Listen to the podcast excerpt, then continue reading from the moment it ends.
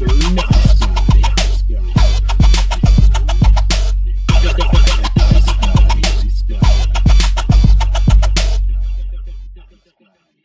cool. Welcome to an, uh, another edition of Mr. Nice Guy. I'm Ben Slowey.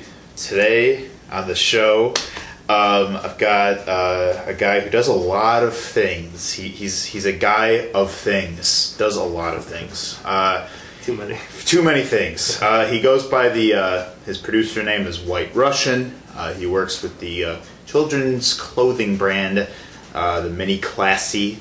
Uh, he is part of the Milltown Beatdown, and he is part of the team with the new state, the new all ages venue that is currently in the progress of opening, and he is the CEO of Unify Records.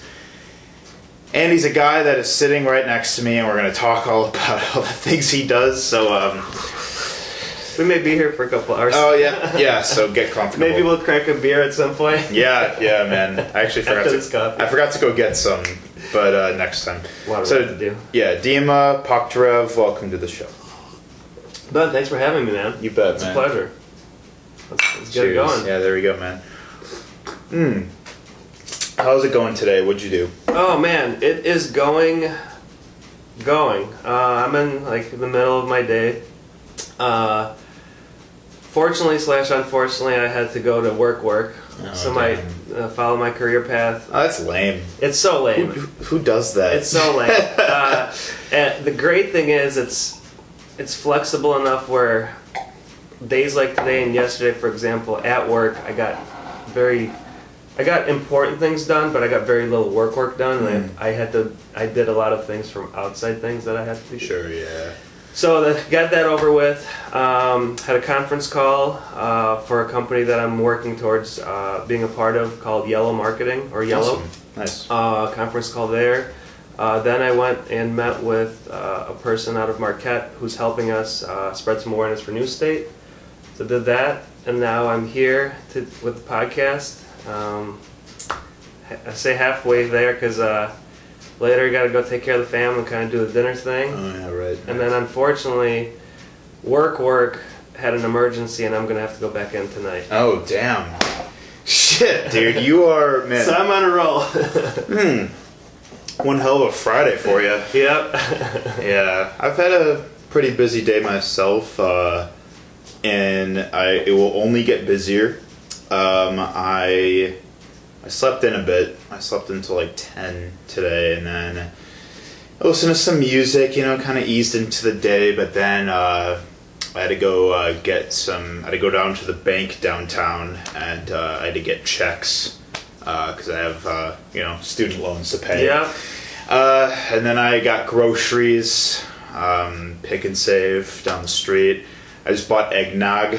Okay. My first eggnog purchase of the year. It just felt right. Yeah. know? Yeah. So I had a glass as soon as I came home. I was excited. It was so good. That's awesome. I love eggnog. Um, yeah, we have this podcast. I'm going to edit another podcast after we're done.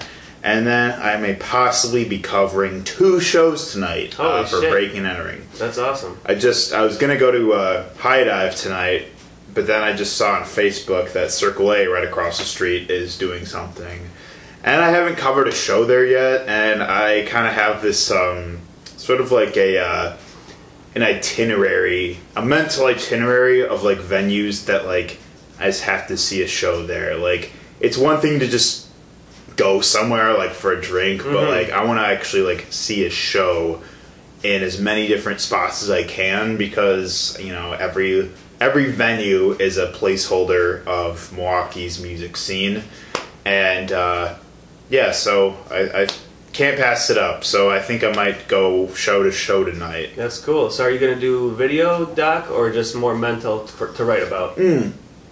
It's uh, so what I do is um, I so I'll, after the show um, I will approach the band, ask them if they'd like to talk to me for a couple minutes, do a brief interview for breaking and entering. Cool. and then uh, yeah, take them out backwards quiet. Uh, we do a little like audio recorded video. I just ask them questions Yeah. about what they're doing, um, and then uh, the next morning I uh, transcribe it uh, into an, like a show write up sort of thing, but it's like an artist spotlight, just so like the scene can get a more in depth view of like who this artist is, like what their goals are right now, like what they're working on, and a little history about them, and then uh, yeah, and uh, with hope they uh, will choose to share the article once it gets published. Yeah, for sure, for sure. Why wouldn't they? That's a good question. Okay, for anyone who's watching this who I've either written an article about or have had on the show and you don't share the vi- Come on, like If you know it exists and you were proud of your answers or, Please or performance, you don't have to. I'm not going to say you have to, but please share the article or share the, the episode. It would mean a lot to me cuz like, you know, I want you to feel good about what you're doing. you well, know? it should mean a lot to the artists themselves because it tells them that somebody's paying attention and somebody cares enough to take time to write about them and to show interest. And if they're not interested in themselves, well, Yeah. I guess fine. it just it it I don't know. It's kind of like a little uh, thing that frustrates me. Like, unless they have extenuating circumstances where they're like, "Oh, I said something in this episode, and I don't want Mhm. my family to see it," then I'm like, "Okay, totally. Like, I get that." But Yeah.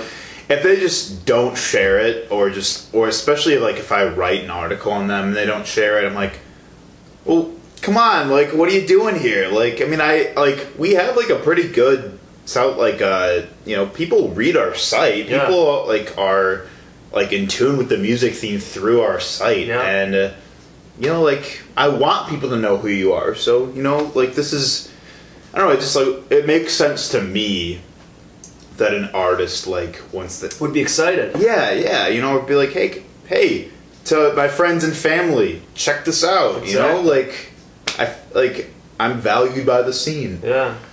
Yeah Anybody in particular you're like excited to see tonight, or is it more of you're going to the venues to see what's happening? Um, uh, so the bands I'm covering tonight are so Circle A, uh, the Grovelers. Um, they're like an original rock and roll band. Uh, and then at High Dive, actually a Hughes Family Band, Hmm. which um, I have been meaning to see for a while, but it just never, uh, never, you know, the timing was never right. But um, yeah, uh, but you know, I'm probably gonna pick up some beer tonight too yeah. and uh, get some work done, but have fun doing it. Yeah, you know, yeah. you you know, I think we, we were talking about this before uh, we started recording, but like you know, you know, people like in the studio, the, the you know, the bottle of vodka next to Mm-hmm. you know, like on the side. It's like you know, it, be comfortable. Yeah, you know, it's like, this is me right here. you know? yeah, right. Like, you know, it shouldn't, you know, like by all means, like, you know, be productive and Right. don't don't go overboard. Right. Which sometimes happens by accident. But yeah, yeah, right, exactly. But but you know, it's but you know, I I th- I don't know. Honestly, like I I like to crack a beer open before like I start working on something because just kind of like makes it it really kind of does add some like uh, um, motivation to me. You know, it's I mean it's the way the alcohol kind of like react interacts with like the pleasure centers in your brain. You're like, oh, I feel good about I this. agree. feel so I good," agree. I agree. I think my thing was like mixed drinks and or beers. I did transition to wine, so I'm kind of a wino now. Partially, I've drinking more than probably I should be. So it's Oh, like yeah. the choice of wine versus the other stuff seemed to be healthier. Maybe Yeah. I hope. So who knows? What's your favorite kind of wine? Uh, I mean, I'm not gonna throw names out there, but I get the the black box for the purpose of, uh, and it's Malbec. So from Chile, there's a couple of reasons for it. One is um, somebody brought up the fact of you know a lot of wine that comes from West Coast and California after the whole thing that happened in Japan with the nuclear meltdown. They've been receiving uh, readings of radiation on California coasts. Oh, so yeah. if that's the case, is the wine that's coming from California tainted by the radiation in those years Oh, that, yeah. that came after? I don't know. So it kind of freaked me out. So I transitioned to Malbec because it comes from Chile. Um, red wine, I read was healthier than white wine, so I kind of tried to find my red one I like. I've read that too. And and uh, the box is just uh, a money saver because you get like four bottles for the price of sixteen dollars, and it's pretty Mhm. freaking good. Nice. Fuck yeah. Yep. So I'll have to. Uh, you'll have to put me on to some because Oh, I'm, for sure. I'm still uh, working on my wine palate a Okay, little bit. okay. um, still like, and I'm also all for being, you know, frugal about like spending money. That's why I buy so much ham. Yeah. it's you know like it's cheap and it's you know I can just grab it from the corner store right there. But I'm like I'm all about um, logic. And if I want to have it, and it's like, okay, I can save some money, I can be effective, it's something that's healthier, even though I'm abusing alcohol, like, Yeah. ah, make it work. it's just you know you know it's right. It's just you know it it, it makes sense. Mhm. You know it, it it sort of like tell there's some truth to it. Yeah. You know. Well, um, yeah, man. Uh, well, I'm glad you could fit me in today. yeah, Um, I'm, I'm glad to be here. You bet. So, what we talk about on Mr. Nice Guy, we talk love and fear, passion and creativity. And uh, we met over the summer Yeah. uh, when I was still at High Five Studio. Uh, you came to talk a little bit about the new state. And um, yeah, I had, you know, I was like, for like this, this past year, I was seeing like uh, all of the uh, like the new state T-shirts everywhere, and like you know Niall would be wearing his, and I'd see Janice, and she was wearing hers at Free Space. You know, like everyone was wearing the Free Space. Mhm. Everyone was wearing the the new state shirts, and um, so I was like intrigued by like, well, you know, is this like is this like a, a cool new spot you know like uh, is where uh, the kids are hanging out and quite literally the kids will be hanging out there because it's all ages Yeah.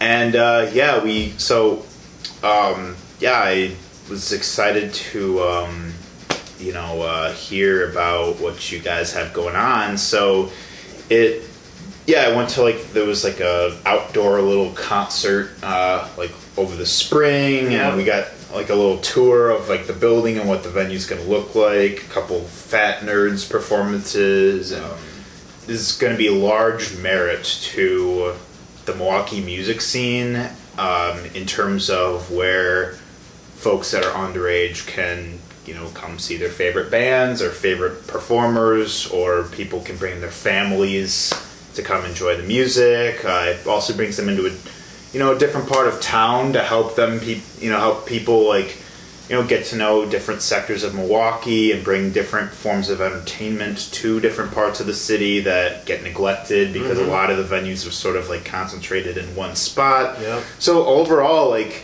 this is going to be a, a huge um, milestone uh, for for like Milwaukee and the direction it's going in creatively. Yeah.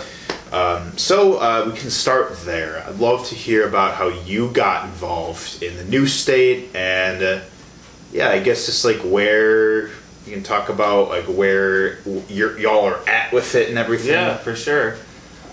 So New State itself, uh, in general, is um, an all-ages music hub uh, that's going to have recording studios inside of it. Uh, one being uh, a business, so Mammoth Audio would move into there to continue its operations and expand, uh, but also have a studio A and a B uh, to be able to uh, lease out, uh, but also uh, inside be able to be used as a education uh, or a space to um, for education or for for programming. Um, all ages, so 415 seat capacity. The building itself, the history of it um, goes back to the early 1900s.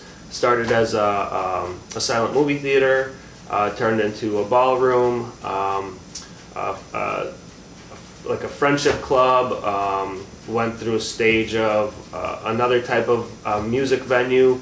Eventually turned into the Palms, which is a rock club in the 70s uh, and 80s, and then uh, through some tragic events, and one of the one of the owners ended up being uh, killed by a drunk driver.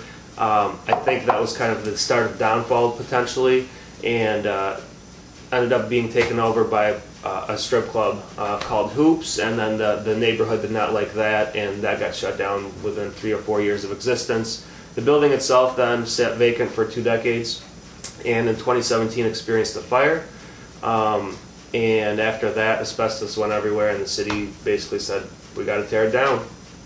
Um, some community leaders and the developer were interested in saving the building because of its his, historic value. So when it was the Palms, it held uh, groups such as, this was like when their first tours of the United States would happen. People like Tom Petty, Sting, ACDC. Um, there's just a huge list of You just two. U2s. there, Yeah, I mean, just the list goes on and on of amazing people who part of their start of their career was at the Palms here in Milwaukee. Actually, I just interviewed a band that's been around since then that are from Milwaukee called Yipes. Hmm, Um, and they used to play there too that's awesome. back in its heyday. Man, I'm gonna have to contact them because we're definitely looking for people who experienced Wow. it when it was, you know, uh, alive and well. Mm-hmm. And um, through meeting with the developer and the community leaders that wanted to save this building, who didn't necessarily know what it could be, and maybe not necessarily knowing uh, of the music or entertainment scene in Milwaukee, or how it could be valuable or valuable to the community, and if it would actually work and make sense. And after sitting down and, um, and bringing in the right people, such as Janice uh, from Free Space, uh, Okay. Excuse me. Shout out to Janice. man, Fuck. Janice is the best. Uh, congrats on getting married, by Yes, the way. You definitely. Yeah. congratulations to the both of you for Fuck sure. yeah. That's yeah. I'm I'm very like meeting Janice was like I don't you you enter a room with Janice and it just it you know you're just it's so vibrant with such positive and and optimistic and just like really like warm energy. Like she's Mhm. one of the most down to earth people I've met in the past year. Yeah, Easily. Yeah, when you're with Janice, there's definitely this explosion of vibrance and uh, action to to just do great things. And part of the reason you notice the shirts and and you know the, the mar- her marketing mindset and her and her quickness to execute marketing ideas and how simple but effective and well thought out they are is just incredible. So a lot of the jumpstart as far as the uh, messaging of New State, the, the visual that you see of New State, I mean that's all Janice, and thanks to her we have something that's that's really easily tran translatable, and when people see it, it's unique but it's simple. The message behind it is great, so now it's just that much easier to get the word out there. Um, but yeah, just got the right people involved, and it's a huge undertaking. It's really scary, and uh, before this type of project, this is probably the biggest project I've ever been involved with, as far as outside of work work. Um, I've never knew how massive undertakings like this happen, um, because you think of like a budget of, and the budget had the outlook and budget for this project has grown since we initially started. We acquired more of the property. Uh, in addition, so outside of just the venue and the studios, there would be um, uh, Pocket Park, also with a stage for public performances and outdoor use. Uh, we now acquired the the building right next to the State Theater, which could transition into a cafe, a restaurant, possibly uh, also rehearsal spaces uh, for rent, because I think there's a lack of there as well for bands. Um, uh, a local merch shop that's a storefront to not only hold um, local merchandise and music, maybe a listening station, but also touring acts can put their stuff up there for for uh, for those purposes. And really, this whole operation would be ran by a nonprofit, um, so really would be for the community by the community, uh, which would be really key. And one thing that we're focusing on is also uh, integrating um, a youth committee. some of the im- ideas and things that we want as far as infrastructure have slowed down a little bit because our number one thing right now after acquisition of property uh, kind of starting the design uh, some asbestos abatement so we can actually get in and do some measurement like just the starting of process of development one thing that's really a hang up is fundraising you know um, and so everything's slowly been put on the back burner somewhat to kind of focus on how are we going to move forward and fundraising efforts and so forth. And that's kind of where we're at now. We're really excited for 2020 i think uh, that's going to be a big year for us. And I, the, this year in particular some of the events that you attended uh, the outdoor um, you know we built those the stage and the benches ourselves just so we can activate that corner and to make people realize that something's happening to continue to bring awareness which was huge um, but yeah uh, newstatemke.org Uh, you can learn about the project. You can make a donation there. Um, I think awareness is key. So just talking about it and sharing it with people. Uh, the more and more, well, just for, through my history, I've known of a need for a space like this, and it's amazing that it's possibly going to happen. Mm-hmm. You know, and Yeah. it will happen. It's just when. You know, Yeah. of course, we want it to open 2020, uh, depending on fundraising efforts and construction. Um, it'll, you know, and right now we're also because of the expansion of the project, we're now looking at phasing. So focusing on things that make the most sense and attacking those first, starting to activate the space, and then see how it goes. Yeah, I imagine uh, it's uh, endured quite some patience. Patience is you. You are not kidding about patience. So yeah, I was just talking about magnitude of project and not understanding how all this falls together. Right people, right time, uh, persistence, consistency, organization, uh, sacrifices, um, patience again. Um, I mean, just even the whole nonprofit aspect and waiting a year to get a nonprofit status to even consider applying for fund for foundations and grants, like that was a pain point. Just being not being able to even say we're a nonprofit yet, um, getting initial funds up uh, to even buy the building. Uh, so many challenges, but it's cool to have a team. The team's not big enough yet. We don't have all the all the players that we need yet, and still committees to build. Still so much, and still so much involvement from the community is needed, and. Uh, and uh, it's hard when everybody has a full-time job and this is something they have on the side that's so massive Yeah. so we really need help we really need help research us talk about us spread the word um, and it's really exciting it's Yeah. really exciting for milwaukee Really, it's a for real. it's a piece of a mosaic because like you said milwaukee's got so much going on and this is just one of those things that's another added bonus to what what will be in the future I agree. Um, for both ourselves and for touring artists too. Like, and future generations and the youth i mean yeah, just the challenges that young people face in Milwaukee, young creatives yeah. are have been unreal. hmm Seriously, like you look in the media, more and more kids are leading revolutions. You know, you look at the March for Our Lives, you look at Greta, you look at Jazz Jennings, you know, you look at like these basically these teenagers that are, you know, are uh, having large scale conversations and you know transforming the what people think of when it comes to like impact and who can make such an impact you Mhm. know and you know it's like you think about how you know you can only, you have to be like a certain age in order for people to take you seriously because with age comes the implication of wisdom you know but really And how people perceive you too. Sometimes Yeah. it's hard to break that wall, even if you're a smart person talking some real shit, but you're young. People sometimes just dismiss you. Well, th- exactly. So like, this just you know, there's that's more and more being challenged by the Mhm. day, and like with all these young kids out in the media, like making real change, like calling for true, you know, shift in conversations, and you know, just wanting to just wanting things to just be better. Like that happens on both the large scale and just you know in our own community, and you know, like I met a lot of young very talented young uh, musicians, creatives, artists that are you know phenomenal in their craft. Like uh, Negative Positive, hmm such a great band. Shout out to those girls. They're like you know 14, 15 years old, and they're you know really solid indie rock band that you know like play really fun shows and like you know you have uh, and actually my uh, roommate's son's band they're called the nile club. Uh, they're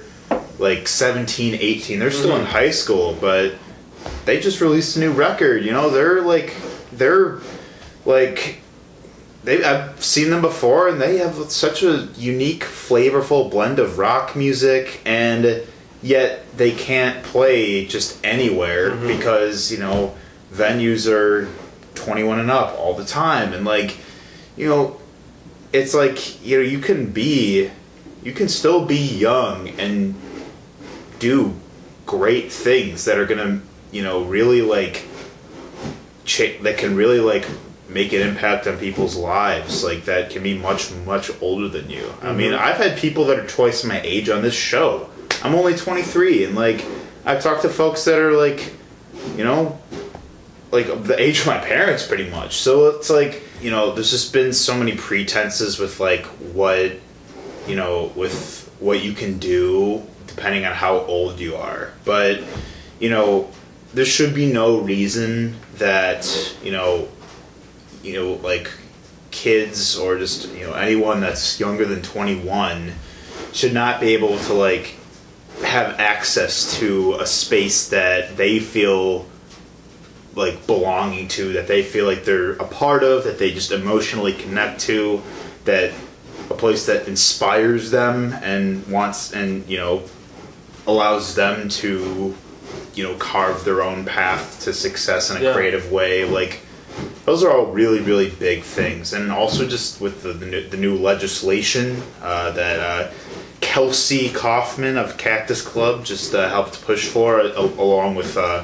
a number of other milwaukee artists about the that The permits for the 18 plus. Yeah, yeah, yeah, that's yeah. amazing. That's Mhm. amazing. What a great, great step forward. huge huge step forward Yeah. so i'm yeah i mean i'm just i'm thrilled to see you know what 2020 will hold uh, when it comes to you know young younger people it being able to be a part of this community Yeah. you know I think that the young community is just recognizing that their voice is valued, um, their voice matters, and their voice resonates.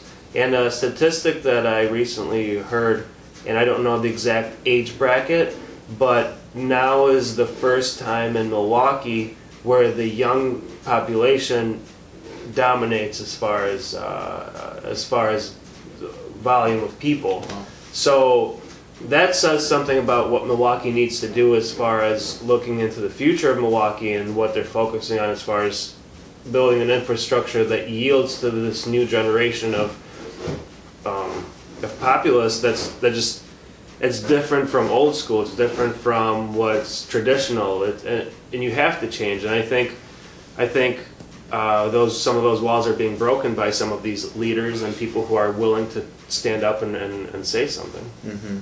but we still got a ton of work to do Mm-hmm. so donate to the new state please um, myself included i need to i need to donate to the And even just talking about it, just Yeah. talking and spreading the word, because right now that's our biggest challenge. Is you know people around the block, a couple blocks away, may not know what it is, and Mhm. that's a shame. Oh, I've still I've met people that still you know are unfamiliar with the idea, but as soon as you know I tell them what it is, they're like, Yeah. "Shit, we need that. That's Yeah, good." It's going, it's going to gap generations.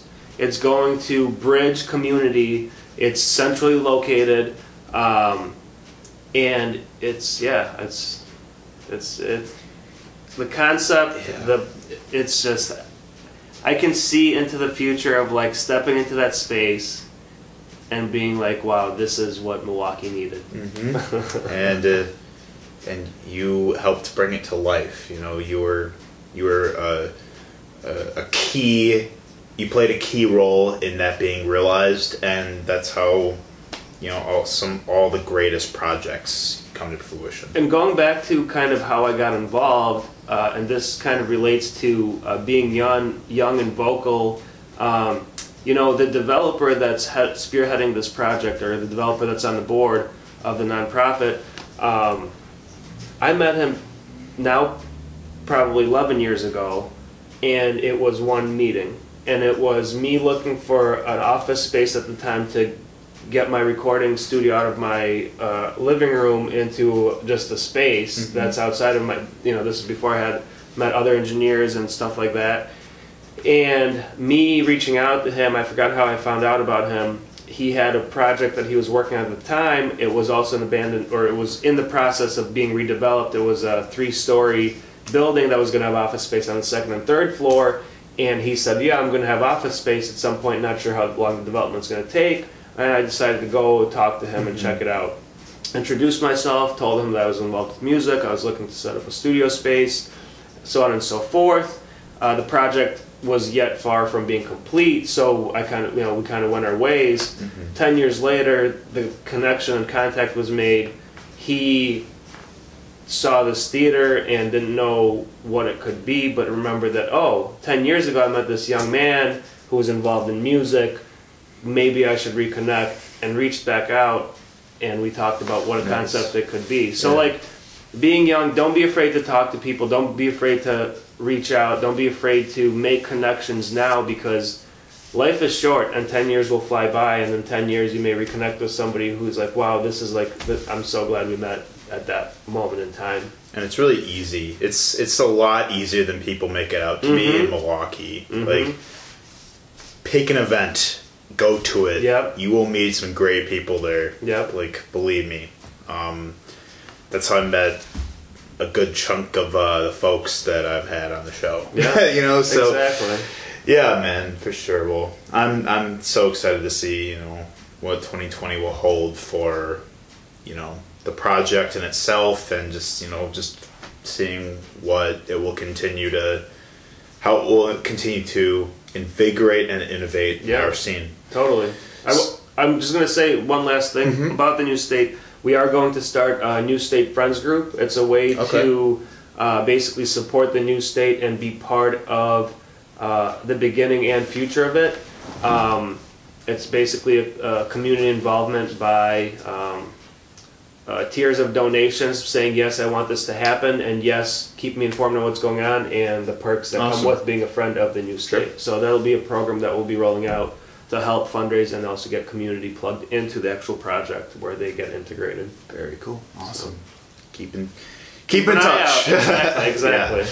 So, man, that's man. I'm I'm I'm, I'm super excited, man. I'm just flabbergasted right now. i'm stoked it's yeah. Yeah. i can't i can't say enough great things about it the team uh, but again whew, overwhelming Yeah, sure. overwhelming So let's talk about Uni-Fi Records. Yeah. Your uh, your record label, your studio. Right? uh, not no longer even a studio Oh, okay. It's just Now it's just a label. sure. Okay. Um, and I can, I mean, I don't know if you want me to go through the story. Please Uh, do. No, I, I, I, you know, that's actually usually how I start the conversation. Is let me tell me what the hell are you, what, what are you doing? You know, how did you get here? Yeah. But yeah, I mean, um, yeah, I'd love to hear a little bit about kind of just how you started getting involved with like producing and making music of your own, like Yeah. growing up. I'll start with a shameless plug of today. Uh, we released our newest record uh, by an artist uh, by the name of um, Taylor Waters. The record's called Delirious. Nice. It's only her second single, and I'm really, really uh, happy for her and the strides she's made, and just with the one song she's released before. Congrats uh, to Taylor Waters. Yeah, thank you. She's she's from Canada, and it's been really interesting. It's my first uh, my first artist that I've worked consistently with through just digital communications and exchanging vocals and production and stuff like that.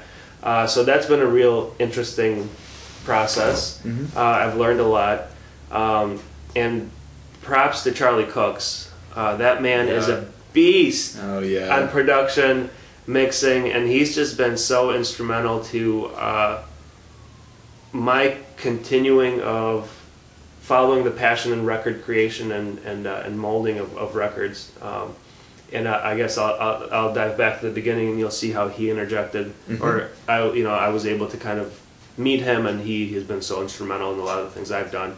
But Uni-Fi Records in 2006, so it was like 2003 I started college. In 2005, and between 2003 and 2005, first two years of college, I had no idea what I wanted to do. I just kind of threw a dart at the wall, and said, "I'll try this."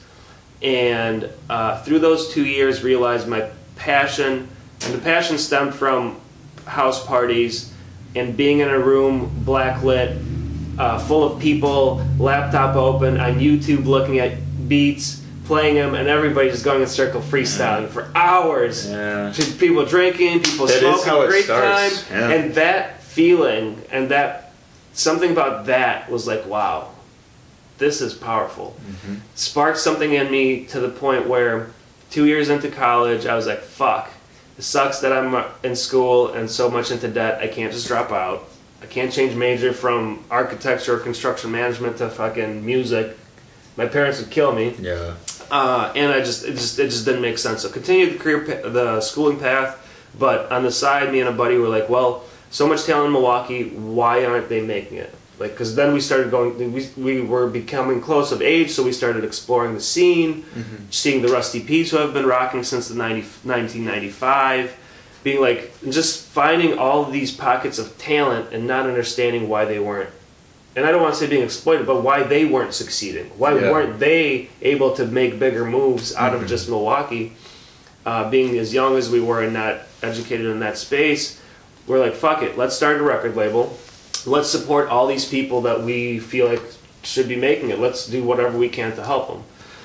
And me and a buddy started the record label. Uni-Fi comes from, um, we thought, we were trying to think of a name, and um, one summer I had an internship, I left, and this was at the days of, I can't remember if it was SoundClick or somewhere where you had a lo-fi and a hi-fi option Okay. and more of the concept behind the record label we wanted to bring people together because we felt like nobody was really working together people should unite and work together it'll be better product it'll be bigger push things like that so like we should unify people and then the lo-fi and hi-fi kind of stuck with me and i'm like well why not do unify so uni dash fi Mm-hmm. which uh, hyphen in a fucking name in a business kind of sucks so if you're starting a business try to stay away from that shit because like Oh, yeah. when your logos, marketing, all that shit, websites, like, Yeah. are you? Do you have a hyphen? Not a hyphen? How does this shit work? So Yeah. anyway, but Uni-Fi Records was formed, and uh, we were off. Uh, we didn't have our own production, so uh, the first thing I was like, well, we were recording on four track at the tape. We were using uh, beats from YouTube, uh, just downloading a microphone I'm in the basement, and uh, we're like, we need our own production to make shit. So I bought an MPC and started chopping samples. Passion grew. I became a producer, and uh, one of the instrumental groups that, that kind of ignited the, the push forward to allowing the scene to, to recognize uh, us as something was King Hell Bastard.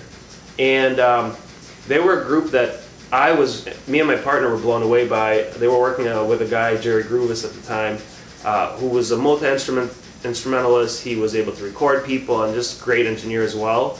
Uh, King Hell Bastard created an album called Motherfucker. Uh, you can find it on iTunes. And listening to that and thinking when it was created, I mean, that's it was some heavy shit. And I was like, man, these guys are good. Um, they didn't warm up to us right away because we ended up moving into a, house that got occupied by the downstairs was four girls living that we were all friends with. Uh, upstairs was three guys living, and then the attic turned into our studio.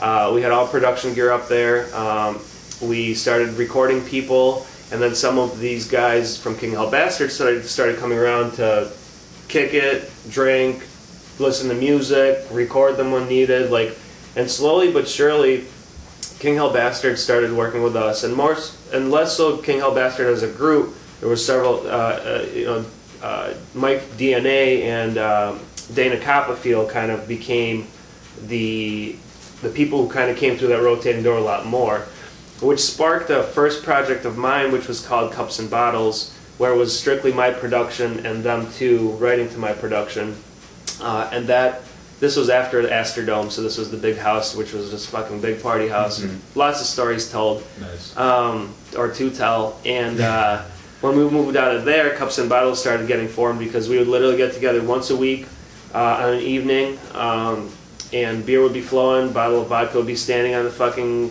you know countertop, and that's kind of where my producer name came from, the White Russian. It was said in a lyric by Mike Dan, Dan, uh, Mike DNA. I believe it was a lyric. Maybe he just commented it, and it kind of stuck.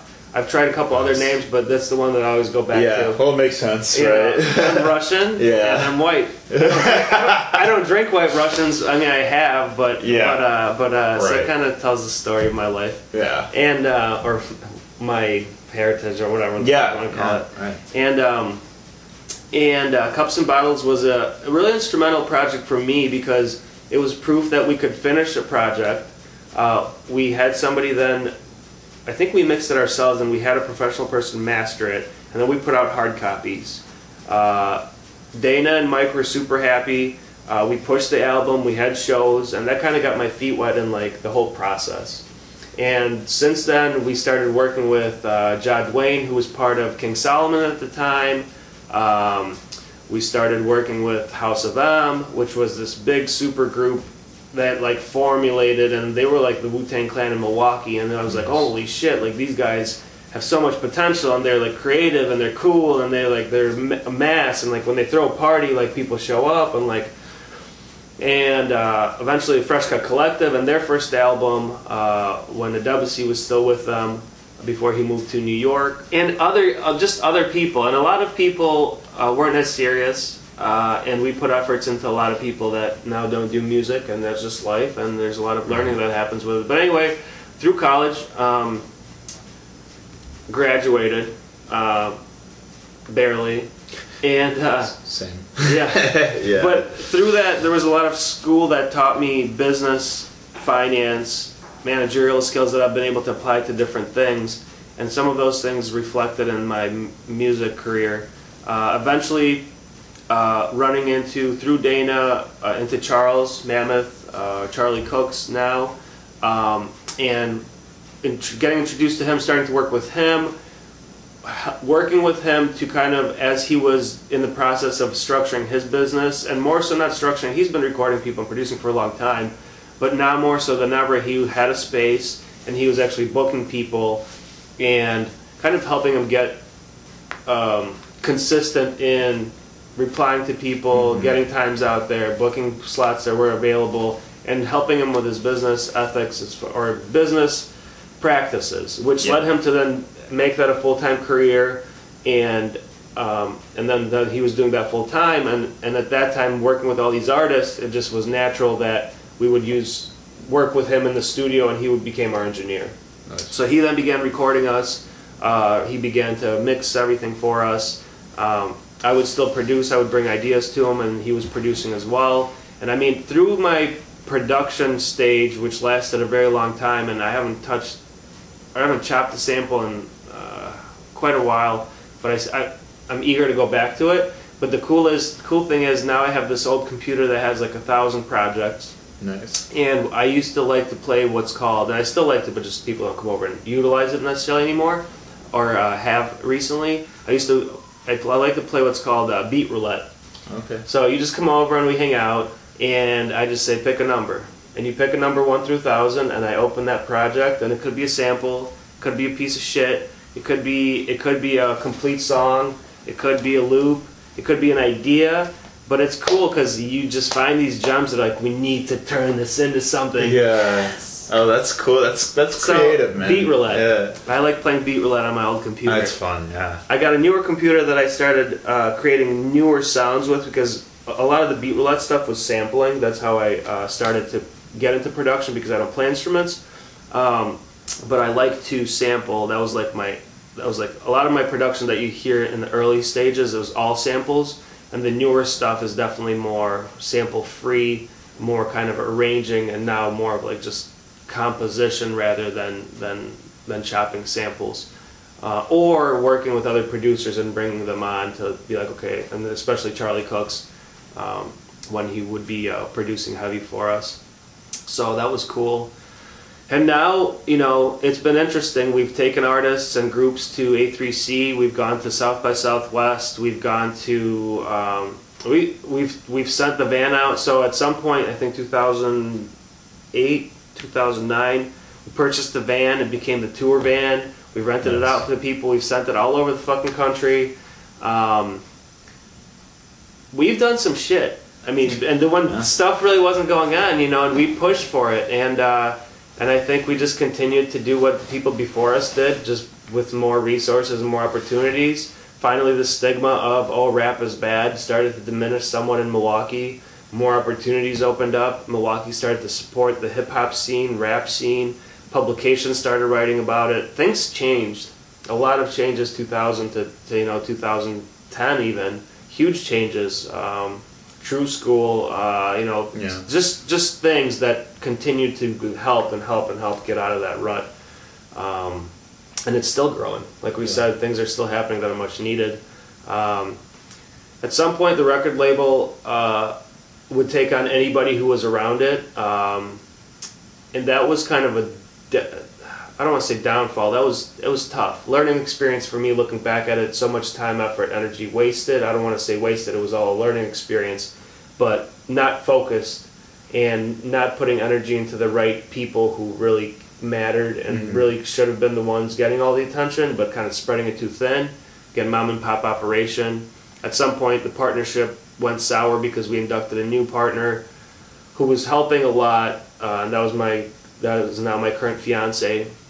And uh, things fell apart with the original partner, and then it became me and the fiance that we really pushed the record label to new heights with her help by offering opportunities, uh, and even opportunities such as you know at some point we're like, okay, how do we make a big splash? How do we get some not attention, but how do we get our name and elevate ourselves? How do we get out there from further than just Milwaukee, outside of what we've been doing?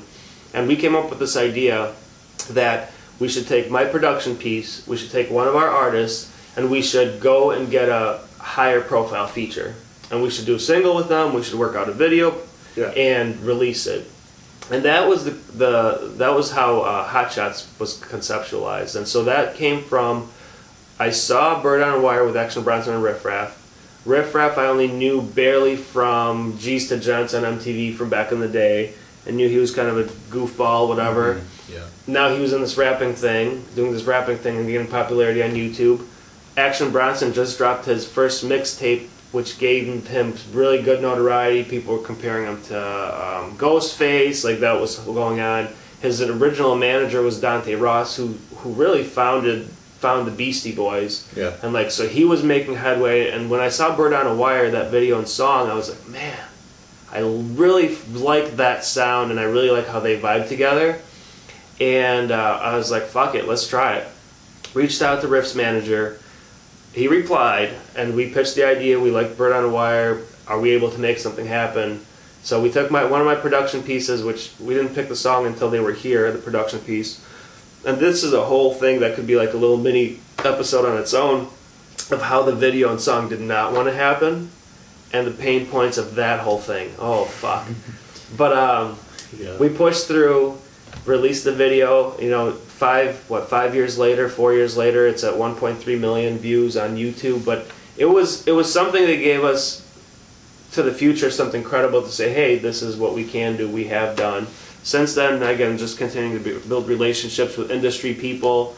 Nowadays, like when Roots come to Summerfest, their tour manager is always reaching out, like, "Hey, you guys in town? Like, what's going on?" Sometimes by chance, we end up opening for them anyway. Just with the people we work with. Um, so Summerfest is finally. Summerfest has made some big changes and incorporated local finally too. I mean, Yeah. about time. Biggest fucking world music festival, real, and yeah. and barely any locals pl- played in it for a long time. Like that's it was disappointing. Oh yeah. It was disappointing. But yeah. on the other hand, I understand in some respects that a lot of people doing music at the time either couldn't get to the level of being professional or didn't know how to be professionals. Didn't have people around them who could carry them as professionals. Business managers, like having a team around you, knowing, like, there's so many things that create that success Mm-hmm. and usually it's not just one person. So the artist needs to understand that. Artist needs to understand he needs somebody to speak for him, or sometimes manage him and tell him what he should or shouldn't be doing, or at least advise. Yeah. You know, just a lot of learning. Yeah. Milwaukee did uh, uh, as well. Milltown Beatdown happened. Jordan Mad Hatter, uh, props to him. What an instrumental person in Milwaukee's um, scene. 88.9, also, Yeah. you know, all these all these things that happened. Uh, Milltown Beatdown was such a.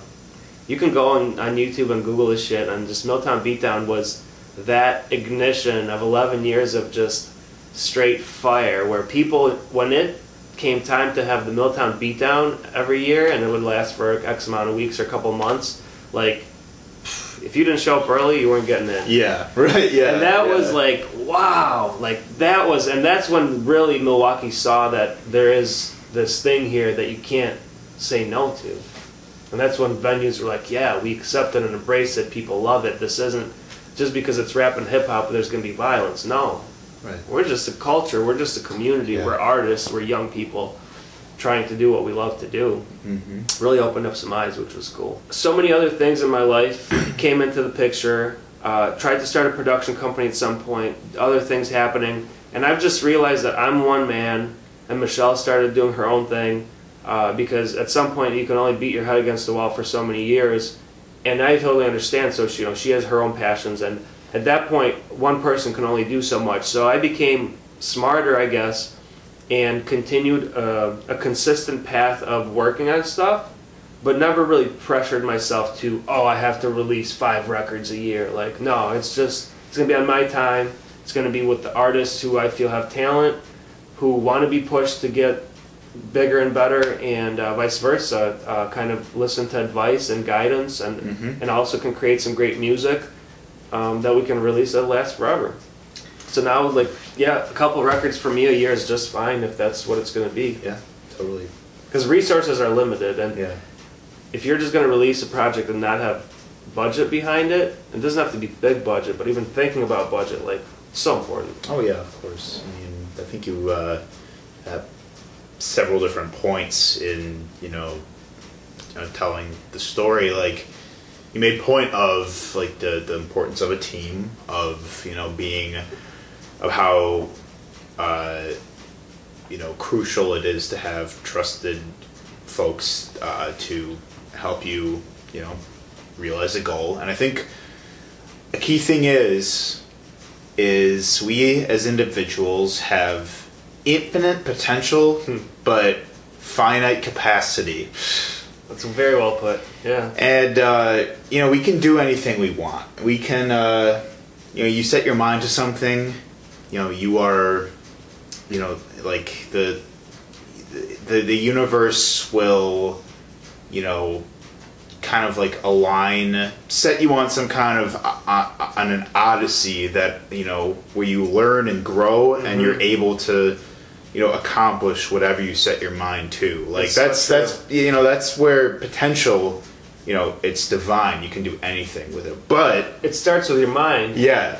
Yeah. But we still have finite capacity. And by that it's like you can only get so much done in a day. You can only do so much when before you know you burn out. Yeah. you're not going to excel in every single skill. You're not going to know every single person for something. Yeah. But you know your friend might know somebody for that something. Yeah. and you know or like you know you will have connections here. Somebody else on your team is going to have connections in a in a completely different realm. And you know you, you can only do so much like despite it's like you can do anything but you can only do so much. And and that kind of could reflect to something I learned pretty early on, or maybe like halfway through this journey of like the record label and shit, is uh, the ten thousand hour rule. And uh, to master anything, it will take ten thousand hours. And me being the way I am, I tried to like put my wrap my head around it, and I put it into forty hour weeks and duration of 40 hour weeks that you get to 10,000 hours, and that's five years. So you have a full time job for five years. By the end of that five years, you're a master at something. Now that skill is natural and automatic, and being a master, you can utilize it to to gain momentum or to, to receive benefits from it. And so I've always thought about that and like, yeah, with so many hours in a day, what do you have to do and how long will it take you to reach that 10,000 hours? And if you're just focusing on one thing, it's much easier than fucking doing everything at once. Mm-hmm. Yeah, and I, and I, I, I get caught up in that all the time. Like I'm, you know, we're talking about the days that you and I both had. You know, you have so much, we have so much like on an agenda. Yeah. Uh, if you know that we're um, confining to a day, you know, and it's, it seems like you know a ton to swallow and sometimes it is but you know you believe in something you know Mhm. i believe in something for sure like and uh, you know but you like you're not meant to do any any massive undertaking alone and that Mhm. and that and you can you can attest to that Yeah. on both unify and the new state Yeah. from both you know huge sort of like um, factors that we've talked about so And far recently, I heard something from a buddy who uh, moved from New York, and he's lived in New York all his life, and now he's experiencing Milwaukee and the community in Milwaukee. And what he's noticed, and he calls it tribing up, that happens a lot in New York. Uh, you tribe up, and when you tribe up, it makes you just that much more of a force because everybody's got their mass, their skill sets and their strengths and things that they're good at, and um, really that's when you can do bigger things. That's when you can make bigger impacts. Yes, alone you can do certain things, but it's narrow and maybe focused. But um, the other thing that comes with tribing up is structure, organization, thinking about end goals, uh, mutual respect. Sometimes it's hard to find people who are willing to work with you and dependable people, reliable people. Um, Yeah. What was another saying that I heard recently that really resonated with me? It was uh, uh, some people enter your life for. Uh, some people enter your life and pass by or something, and some people enter your life for a purpose. I, I don't know, something to that effect. But a lot of people that I've experienced uh, interaction with through the last whatever decade, um, most of them are just passing by. Yeah. Mm-hmm. And maybe your agenda didn't fit theirs, or vice versa. But it, most of the time, it's just like you just go your separate ways, and it's hard to find dependable people for to kind of align with your common goals or to build. You know, so it's tough. Yeah. It's not an easy thing. That being said, though, well, that that is definitely true. I do like to think that every single person you do meet does contribute to some of your perception of reality. Whether Totally. they whether they are like functional, like they serve a purpose, like you know they really did immensely like play a part in your own in your journey, or if they're kind of just there like a bystander of sorts, like didn't play a particular role, but they were present for Yep, you know, you were in the same place in the same time, what have you, like, you know, they mattered. they did Yeah. matter. Yeah. Um, so, man, like, meet as many people as you can. Like, it can be, it can be like uh, intimidating entering so many spaces with Yes. so many people to talk to, but meet as many people as you can. anxiety is a big factor in that and holding people back. I remember being young and especially a young producer who was trying to come on the scene. Like I'd feel uncomfortable in venues with a lot of people. Yeah. I'd never want to approach people to talk to them. I'd be maybe uh, not in the right state of mind to approach people and talk to them, or you know, my agenda was to go to the bar and get fucked up, Yeah. or you know, people are people, and I think it's it's easy to go to somebody, say hi, reach out, shake their hand, and and talk about anything. Yeah.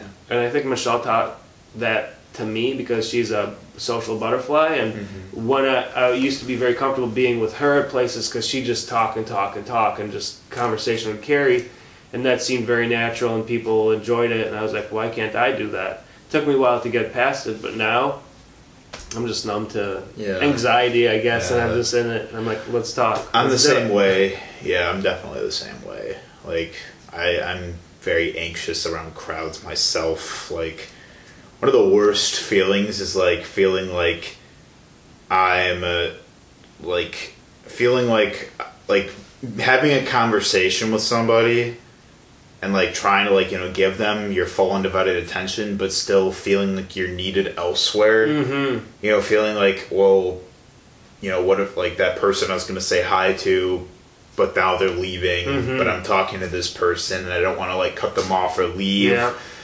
or you know you want to talk to somebody but they're too busy talking to somebody else. You want to get some kind of interaction in at some point. That yeah man like i i feel that too a lot. But that's why and this is why the internet is a great thing sometimes. Because when you personally reach out to somebody on the internet and uh, make an effort to like sit down with them and talk to them and actually make a genuine focused and and uh, voluntary connection with them Mhm. just like we did you know like that's that's how you like really get to know somebody and those Yeah. are like the those are the that's how a, a connection can become most long lasting rather than just meeting everybody in a in public And we haven't even touched on that aspect of society and global relationship building, how it's changed from 2000 to now, yeah or 2000 to 2010. The internet Yeah. and the ability to, and and how it has hurt people because of social media, and how it has enhanced uh, just instant Yeah. communication and or gratification, Yeah. whatever. It's it's crazy. It's done both for me. yeah.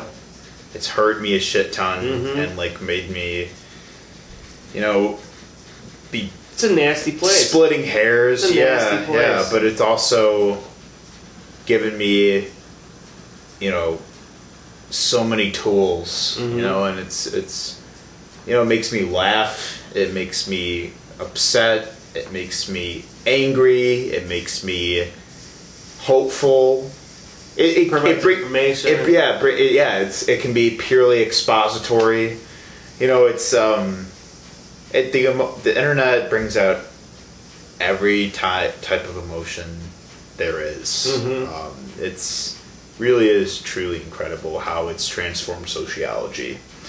But I I think that the best people way people can, you know, enhance their relationship with the internet is to think critically and reflect on what they're using it for, like the reasons they're using it for, you know, like what goals they're hoping to accomplish through the internet, you know, whether it's, you know, for validation, whether it's for, you know, making connections, like actual, like social networking, Mhm. what it's there for Yeah.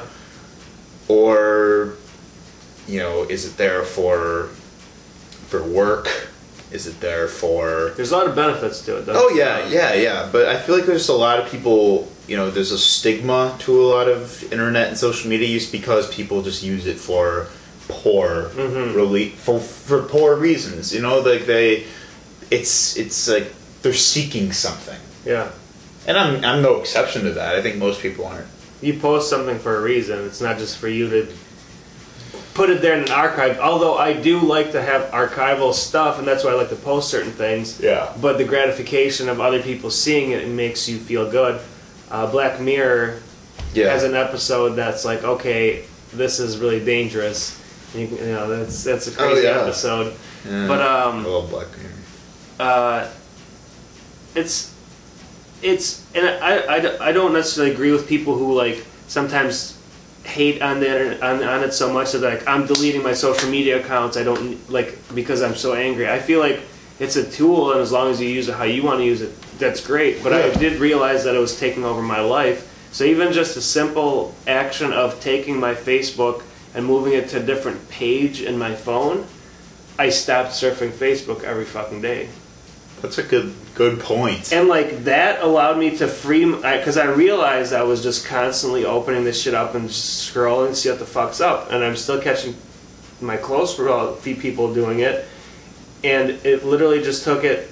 I just took not being in front of me and realizing that I was doing it, and now I I don't really ch- check it unless I want to post or or events or use it how I want to use it rather than it engulf me. yeah, right. Yeah, a lot of people will, in a similar vein, delete the app off their because they're angry. Yeah, and it's yeah. like no, it's so it could be a resource, it could be a tool. Right. You have a message, you have Yeah. a thing, you have to connect with family. Like there's so many benefits to it. Yeah. Oh yeah. I am a huge proponent of it, but at the same time, people need to, in the same, kind of in the same, in you know, in in many different mediums. You know, a, a good one I think of is food. Your relationship with food. You Mhm. know, are you eating out of boredom? Are you eating out of stress? Are you eating out of you know, Necessity. yeah, or yeah, or or yeah, necessity. Are you eating to, you know, but are or are you just you know eat, eating intuitively, which is probably the healthiest way Mhm. to eat.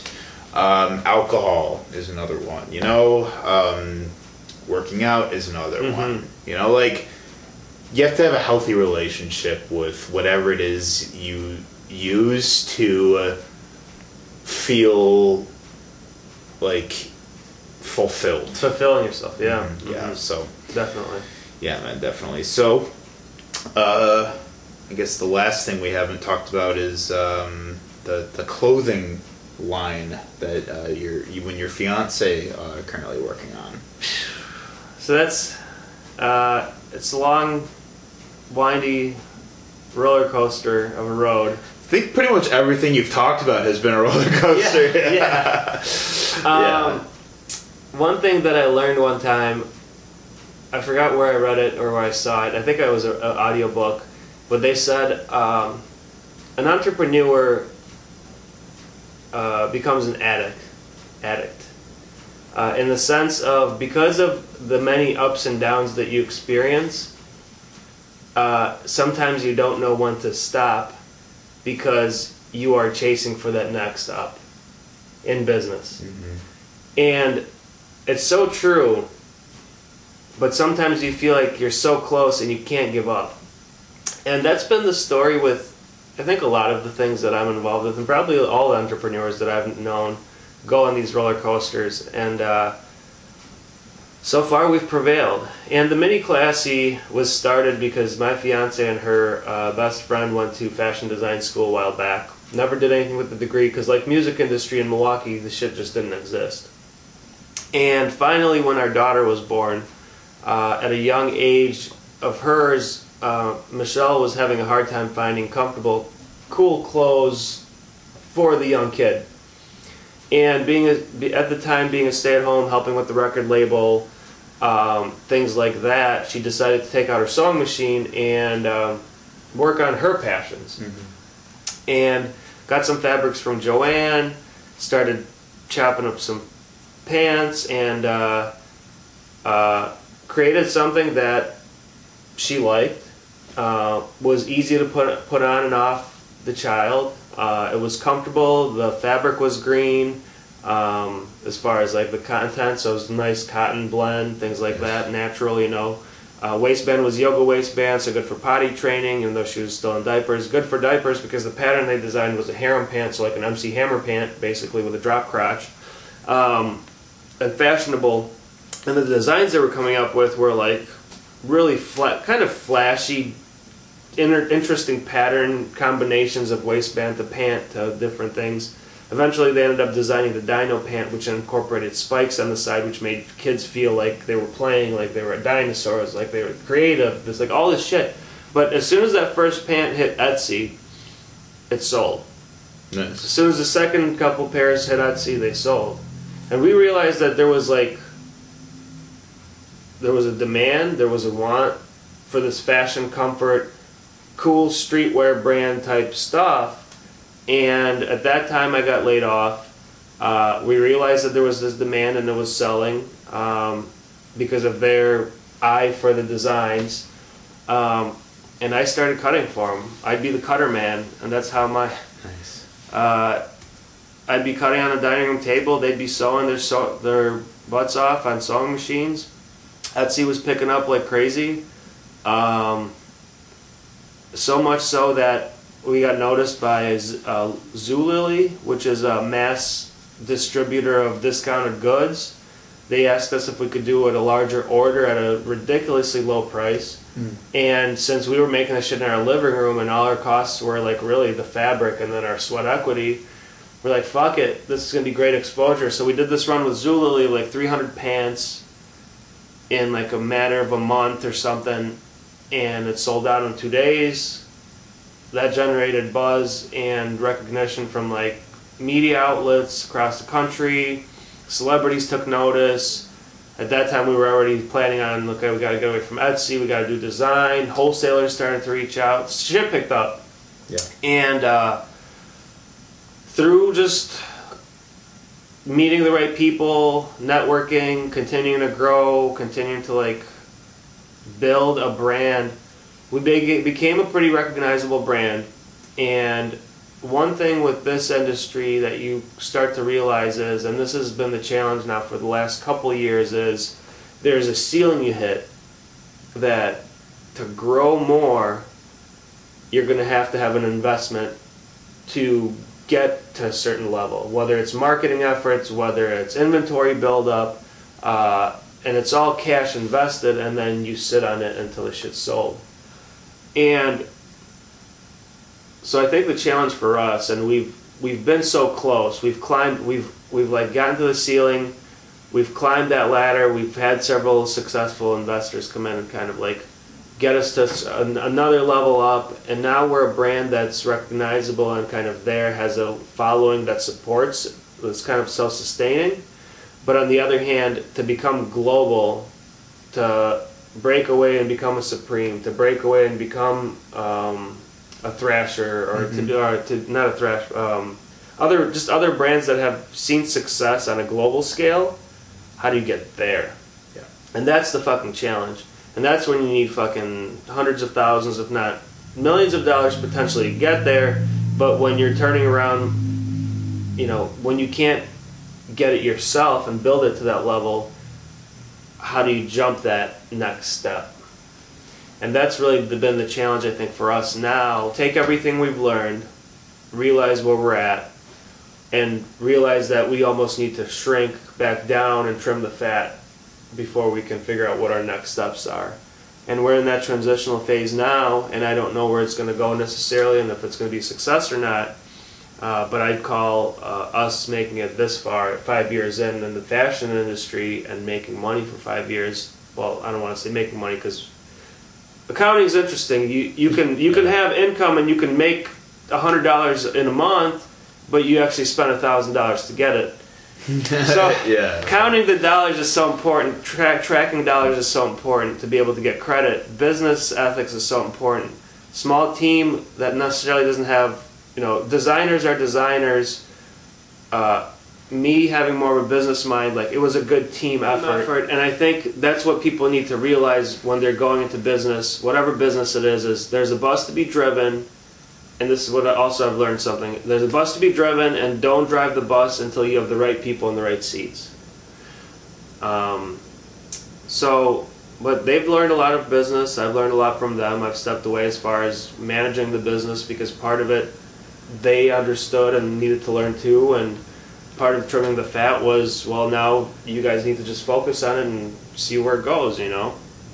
Uh, but it's it's exciting, and I, I'm definitely addicted to starting companies and run and running this shit Yeah. all sorts of shit uh, different and and it's crazy like i wish there was a a film crew at all times and i'm sure there's a lot of people here that that could be pretty interesting i think i could be one of those people that people would be like wow I- i'd like to see that And I mean, uh, hey, at the end of the day, it uh, it keeps you it keeps you always working towards something, and it makes it so you always have goals. yeah long term and short term. yeah So for sure great stuff, man. We'll be posting links to everything. awesome awesome i can't All right, Dima, uh, White Russian.